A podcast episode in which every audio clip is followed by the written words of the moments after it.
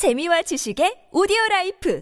팟빵 안녕하세요. 군사돋보기입니다. 현 시각 6월 9일 전해진 여러 OSINT 보도에 따르면 공세로 돌아선 우크라이나군이 바흐무트의 최소 5개 방면에서 동시다발적인 공세를 벌이고 있는데요. 바흐무트 북쪽 전선에서 우크라이나군은 소-25 공격기 및 밀-24 공격 헬기의 화력 지원을 받으며 제30 기계화 여단과 제119 영토 방위 여단 병력을 투입해 오리오보 바실리우카와 두보보 바실리우카 일대를 3면 포위 공격했습니다. 결국 우크라이나군은 M03 고속도로의 교차 지점을 넘어 크라스나 호라 지역까지 깊숙이 치고 들어갔으며 러시아군은 기존의 제200 차량화 소총 공격 여단 및 제1교란 정찰 여단, 돈바스 반군 제15 파트나슈카 대대 병력에 더해 제60 차량화 소총 대대, 바스 29, 네프스키 대대 예비군을 추가 증원시켰습니다. 한편 바무트 남쪽의 러시아군은 재편성되지 못한 제106 근위 공수사단 잔존병들 그리고 예비군 위주의 제374 차량화 소총 대대, 부흘레다르에서 입은 심각한 피해를 복구하지 못한 상태의 제1307 차량화 소총 연대 정도가 다입니다. 러시아군은 부족한 방어 병력을 지원하기 위해 제98 근위 공수사단의 포병 연대와 제5 연합군 예하 제305 포병 여단을 끌어와 바무트에 배치했는데요. 그러나 이들의 장비는 짧은 사거리의 구형 견인포이거나 트스포 튜울판 자주 박격포 같은 장비뿐입니다. 이대로라면 정말로 프리고진의 말대로 길어야 한 달 정도면 러시아가 겨우 손에 넣은 폐허뿐인 바흐무트는 다시 우크라이나 손에 들어갈 듯합니다. 우크라이나 동부 전선의 격전지인 바흐무트에서 가장 중요한 지역은 도심지가 아니라 상대적으로 고지대에 속하는 바흐무트 남부 클리시치우카이며 이곳에서 양측의 접전이 최근 진행되었습니다. 우크라이나군 제3돌격 여단은 마을 북쪽의 삼림지대 거점을 장악 후 러시아군의 보급로에 피해를 주고 있습니다. 러시아군은 제7 72 차량화 소총 여단과 제4차량화 소총 여단의 재편성 작업이 지지부진하고 바그너 그룹 용병들이 최근 크게 빠져버리면서 이 지역에 큰 공백이 발생한 상태인데요. 클리시치오카이 북서쪽에 있는 이바니우스케 방면에서 우크라이나군은 제5 돌격 여단, 제24 아이다르 돌격 대대가 추가 증원된 아담 전술단에 드론 지원을 받으며 진격해 클리시치오카 마을 북쪽에서 시가전을 벌였습니다. 클리시치오카 남쪽에서도 우크라이나군의 공세가 가해졌는데 제3 돌격 여단과 제80 공중 강습 여단, 영토 방위군 제4 루비지 병력들은 단 하루 만에 5km를 넘어 진격해 프리디 미우카를 탈환하기까지 했습니다. 이어서 이들은 북쪽의 안드리우카 마을에도 공세를 가해 이 지역을 방어하는 러시아군 제57 차량화 소총 여단과 제72 차량화 소총 여단은 정신이 없는 상태라고 합니다. 클리시치우카 고지대를 우크라이나군이 손에 넣을 경우 훨씬 유리한 조건에서 바무트 도심지 전투에서 우위까지 확보할 수 있을 것으로 보입니다. 최근 6월 8일 이전 우크라이나 남부 자프리자주의 토크마크와 노보도네츠크에서 우크라이나군이 비교적 큰 공세를 가했고 이 과정에서 50대나 되는 우크라이나군의 장비를 파괴했다며 러시아군이 환호하고 있습니다. 그러나 좋아하기는 아직 아직 이른데요. 15대 이상의 우크라이나군 기갑 장비가 파괴된 것은 사실로 파악됩니다. 우크라이나군은 노보도네츠카 방면으로 공세를 실시함과 동시에 벨리카 노보시카 방면에 중심을 뚫고 들어가 5km에서 10km 정도 침투했습니다. 이 전투에는 우크라이나군 제23 기계화 여단, 제31 기계화 여단, 제37 해병 여단이 투입되었는데요. 노보도네츠카의 우크라이나군이 러시아군 주력 부대와 치열하게 싸우는 동안 벨리카 노보시카 방면으로 또 다른 우크라이나군 전력들이 공세를 가했다고 합니다. 약 3일 동안 진행된 이 전투 결과 우크라이나군은 주변의 넓은 넓은 평야 지대에 러시아군 전력을 약화시키고 돌출부를 확장시킬 수 있을 만한 고지대를 손에 넣는데 성공했는데요. 현재 러시아군은 노보도네츠크에서 우크라이나군에게 상당한 피해를 줬다고 자화자찬 중이지만 벨리카 노보실카에서 최대 10km 이상 우크라이나군이 깊숙이 침투한 것에 대해서는 침묵하고 있습니다. 러시아 국영방송 리아노보스티에서는 최근 러시아군이 카모프 52 공격 헬기에 대전차 미사일로 우크라이나군의 독일제 레오파르트 2 전차를 파괴했다고 주장하며 근거 영상을 제시했습니다. 과연 영상에서는 미사일이 날아가 전차 비슷하게 생긴 무언가를 파괴합니다. 그러나 이 영상의 실체를 알고 나면 허무하기 짝이 없는데요. 여러 현지 OSINT 전문가들이 파악한 바에 따르면 전차처럼 보이는 저 물체는 알고 보면 농사를 할 때 쓰이는 농기구 컴바인이며 이것이 파괴되는 장면을 잘 보이지 않는 흑백 카메라로 촬영한 장면을 공개하며 우크라이나군의 레오파르트 2 전차를 러시아가 파괴했다고 거짓말을 한 것이라고 합니다. 이 외에도 러시아가 파괴한 전차라고 주장하는 장면의 두 개의 장비들은 자세히 보면 전차나 장갑차가 아닌 일반 농기구의 실루엣에 훨씬 더 가까워 보이는데요. 현재 푸틴 러시아 대통령은 부정적인 소식에는 굉장히 신경질적인 반응을 보이며 확인도 하지 않은 채 가짜 뉴스로 치부해버리고 듣고 싶은 소식만 듣고 있다고 합니다. 쇼이고 국방장관을 비롯한 크렘린 수뇌부들은 점점 더 푸틴이 듣기 좋아하는 가짜 뉴스만 전해주고 있다고 하니 기가 찰 노릇입니다. 현지 시각 6월 7일 여러 OSINT 보도에 의해 헤르손의 노바커프카 댐 폭파 사건이 사실 러시아 수뇌부와는 전혀 상관이 없고 공포에 질린 러시아군 제58 연합군 예하 제205 차량화 소총 여단 1대대 지휘관이 벌인 충동적 행위였다는 충격적인 사실이 드러났습니다. 현지에서 러시아군과 함께 행동 중인 노바커프카 주민이 전한 소식에 따르면 이날 제205 차량화 소총 여단 관계자는 적군의 진 진격을 막을 수 없을 경우 댐을 파괴할 수밖에 없다는 의견을 전해 들었고 댐을 폭파할 경우 주변의 많은 지역들이 침수될 것이니 주민들을 대피시키라는 요청이 있었다고 하는데요. 결국 이날 노바카우프카 댐은 폭파되었고 드네프르 강이 범람하며 헤르손 지역 방어를 맡고 있는 러시아군 제58 연합군과 제49 연합군 지휘부는 초토화되어 버렸습니다. 설치된 콘크리트 pillbox 및 참호지대가 쑥대밭이 되었다고 하는데요. 강을 따라 매설된 지뢰와 철조망 등의 장애물들도 강하구로 모두 쓸려가 버렸는데 문제는 시간이 흐른 후 강의 수위가 낮아져 우크라이나군의 도하작전이 가능해 진다는 것입니다. 모든 방어 시설이 강물에 쓸려 내려간 데다 많은 부대들이 바흐무트와 부흘레다르 등으로 차출되어 병력도 부족한 러시아군은 이제 우크라이나군이 공세를 시작하면 장비와 무기를 모두 버리고 철수하는 수밖에 없을 듯합니다. 우크라이나군 특수부대의 드론 조종사가 묘기에 가까운 놀라운 조종 실력으로 러시아군의 최신의 야전 방공 시스템 다수를 전멸시켜 버렸다는 화끈한 소식이 들려왔습니다. 지난 6일 공개된 영상은 우크라이나 보안국 직할 특수부대 SBU가 띄운 소규모 저가형 공격 드론들이 러시아군 야전 방공 시스템들을 발견하고 파괴하는 모습을 담고 있는데요. 이날 러시아 군은 부크 M1 중거리 방공 시스템 한 대와 토르 M2 야전 방공 시스템 다수, 전차 두 대와 장갑차 3대, 2S9 자주포 1문과 전자전 스테이션 한 대 등 다양한 전력을 구성한 채 기동 중이었습니다. 그런데 러시아군의 토르 M2 야전 방공 시스템 포대가 우크라이나 드론 공격을 알아채고 반격했습니다. 두 발의 지대공 미사일이 우크라이나군 드론을 향해 빠르게 접근했지만 우크라이나군 드론 조종사는 위기의 순간 드론을 살짝 틀어 토르 M2의 미사일 공격을 흘렸는데요. 러시아 측 선전에 따르면 이 미사일은 근접 신관을 지녔기에 정확하게 맞지 않아도 이 순간 폭발해 파편으로 우크라이나군 드론을 격추시켰어야 하지만 그러지 못했습니다. 결국 이날 SBU 대원들은 저가형 공격 드론들만을 활용해 엄청난 고가의 러시아군 방공 장비들을 폭파시켜 전멸시켜 버렸습니다. 우크라이나군의 대공세가 곧 시작될 듯한 상황에 이에 맞서 러시아군도 전국의 치장 창고에 보관되어 있는 대규모의 T-80 전차들을 꺼내 복원하기 시작했다는 소식에 우려하시는 분들도 있을 겁니다. 그러나 이 전차들의 상태를 보면 포탑이고 차체고 궤도, 포신할 것 없이 대부분 아주 시뻘겋게 녹슬어 있는 것을 볼 수 있는데요. 현 시각 6월 6일 전해진 여러 OSINT 보도에 따르면 러시아 T-80 BV 계열 전차들이 러시아 전국의 기갑 차량 저장 시설에서 나와 이동 중이라고 합니다. 문제는 이 전차들이 우랄바곤자보드 공장에서 제대로 된 복원 작업을 거쳐야 하는데 그럴 수 없다는 것입니다. 1980년대 초에나 생산된 이 전차들은 단종된 지 오래 지나 복원에 필요한 부품을 구할 수 없는 상태이고 한 단계 위 사양인 T-80 BVM으로 개량하기 위한 프랑스 탈레스사의 열상 장비 및 사격 통제 장비 같은 핵심 부품들은 서방 측의 제재로 인해 구하는 것이 아예 불가능한 상태입니다. 러시아는 프랑스의 T-80 전차 부품을 구할 수 없게 되자 일부를 러시아산 장비로 대체하기는 했지만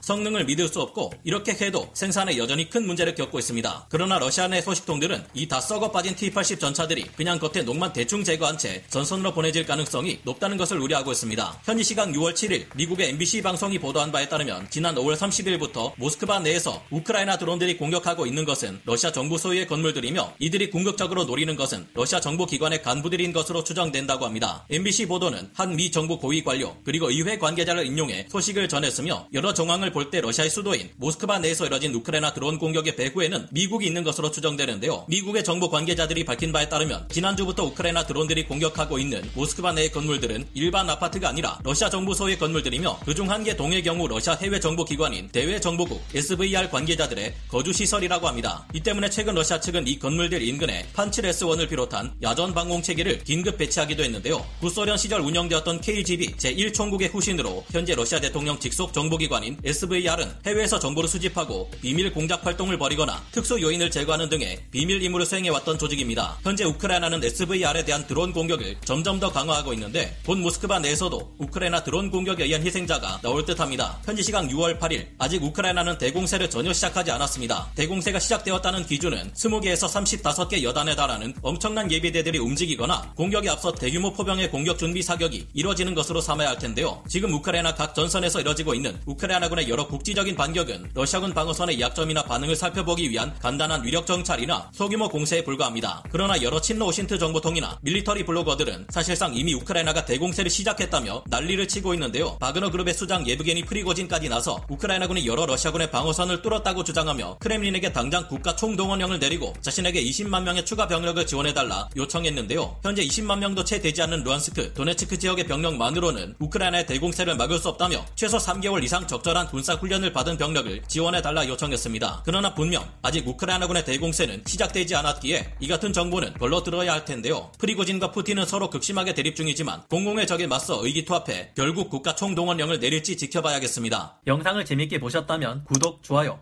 알림 설정 부탁드리겠습니다.